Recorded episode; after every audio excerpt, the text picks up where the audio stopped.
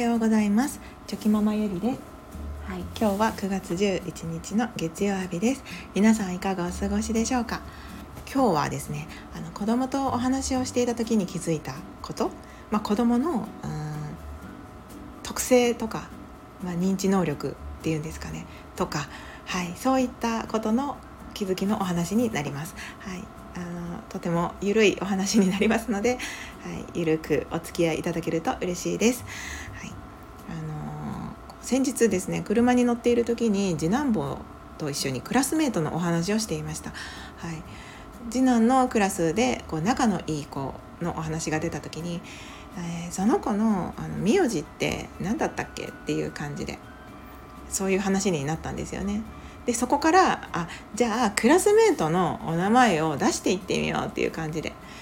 君のクラスには誰がいたかなっていう感じで話をこうしてたんですよね。で2人であ誰がいたっけ誰がいたっけっていうふうに話してたんですけどじゃあその全然こう名前が出てこなくて まあ下の名前は分かってるけど上の名字が分からないっていう感じがとっても多かったんですよね。であのこれがまた自分の中では面白いこと面白い発見だったんですよねその瞬間に。でそれがななぜあの面白いあの発見になったかと言いますとあの我が家の長男はですねこう次男が同じ年の時、まあ、つまり年長さんの時に、まあ、会話をしているといろんなこうお友達のお名前が出てきておりました。はい、しかもこうフルネームで覚えてるんですよね。多分その全クラスメートの全部の名前上の名前と下の名前を把握していて、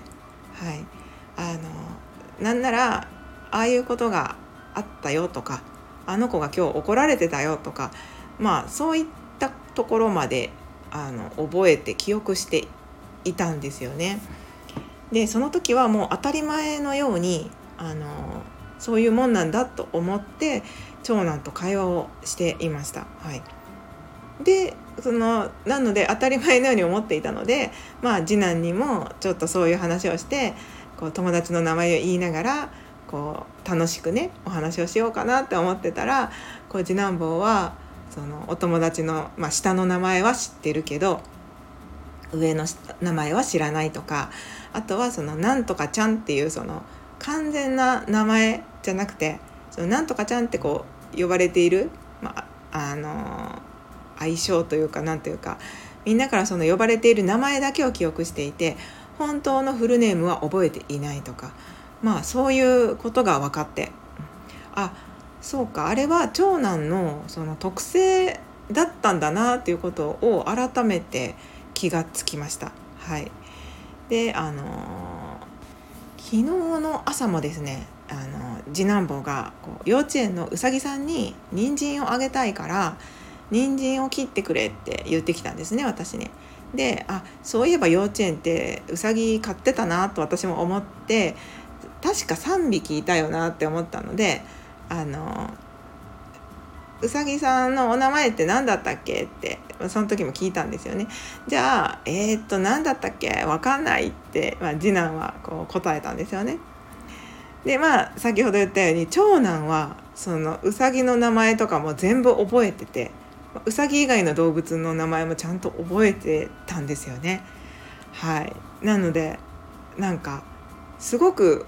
面白いですよねこの違い。なんか当たり前だと思っててそういうもんだろうって思ってたことが違った瞬間ってすごく面白くて。であのうちの我が家の次男の場合はですね友達付き合いというか人付き合いが上手なのであのすごく仲のいい友達固定メンバーが5人ぐらいいるんですよね。はい、でいつも誰かと遊んでて、はい、なのでその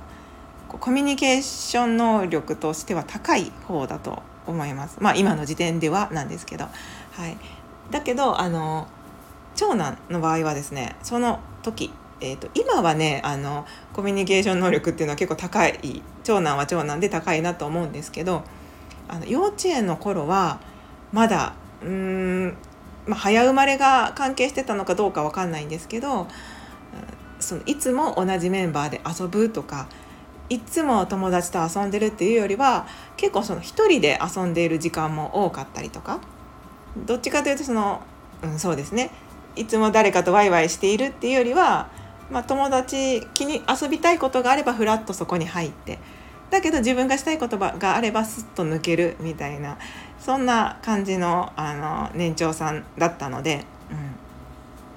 うん、あのやっぱりそこも次男と長男で当たり前なんですけど違って。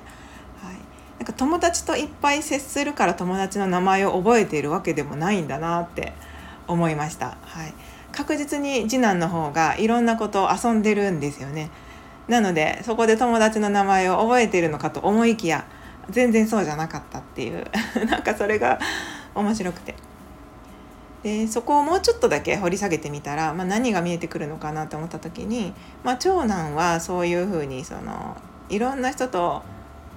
そのその当時はなんですけどいろんなことを遊ぶっていうよりはなんか観察とにかくこう観察することが、まあ、好きだったんだなっていうことが想像できます。はい、でうんあとはもう一つ考えられることはあこう全てのことを一応こう把握しておかないと不安だったのかなっていう何も分からずにわーっていくよりはなんかこう確かめてから進んでいきたいみたいなところがあったのかなっていうこともまあ予想ができてですね、うん、なんか年長さんちっちゃい頃と、まあ、今で性格を比較すると根本的な部分は変わってないんですけどやっぱり成長とともにその変わってくるところもあって今は結構ねそのまあ誰とでも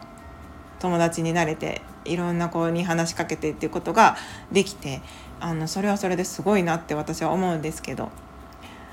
でもその昔はそういったところが関係していたからなんか周りを観察することに長けていて耳でも目でもですね、はい、集中してそういうことを見るからこそこう周りの状況を覚えていたりとかあの名前ですよね。お友達の名前を覚えてたりとか。そのお友達の名前を覚えてるってことは多分先生がこう自分とは関係ない場所で先生がこう呼んでたりとかそのお友達同士で名前を呼び合っている様子までもを見ているんですよね。見ているから聞いているからこう記憶に残っていたっていうことがあると思いますのでなんかそのお互いあのお互いというか長男と次男が性格が違うなって思うだけじゃなくてあなんかもうちょっと掘り下げて考えてみたらその当時の長男の、まあ、様子というかあ性格というか特性というものがもうちょっと分かる感じがして、はい、面白いなと思いました。まあ、逆に次男はねもう遊ぶのが楽しいって感じでみんなとワイワイするのが楽しいって感じでそこまでそのまあ観察する暇が逆に言ったらないのかもしれないですね。はい、だからこそこうもうその名前だけ呼んでる名前だけを覚えているっていうことにもつながるのかなと思います。まあ、もうちょっとそこから掘り下げていったらあのやっぱりその人間ってこう視覚的に見ることが得意なのか聴覚ですね耳が耳で聞く方が得意なのかとかこう言葉で聞く方が得意なのかとかあの認知特性みたいなものがあると思いますので、まあ、そこもねなんか今の話からでもあもうちょっと多分そうだろうなとか、まあ、それはそれ以外でも今の彼らを観察していてもその感じる部分っていうのはありますのでなんかそういう目線視点で見るとまた面白いものが見えてくるなと思ったという、はい、気づきのお話でした。はい、皆さんは どういった特性がありありますでしょうか、はいまあ、そういったことをね考えながら過ごしているとまた面白い発見があるかもしれません。はい、ということで今日も最後までお聴きくださいまして本当にありがとうございました。今日もぼちぼちやっていきましょう。ではまた明日。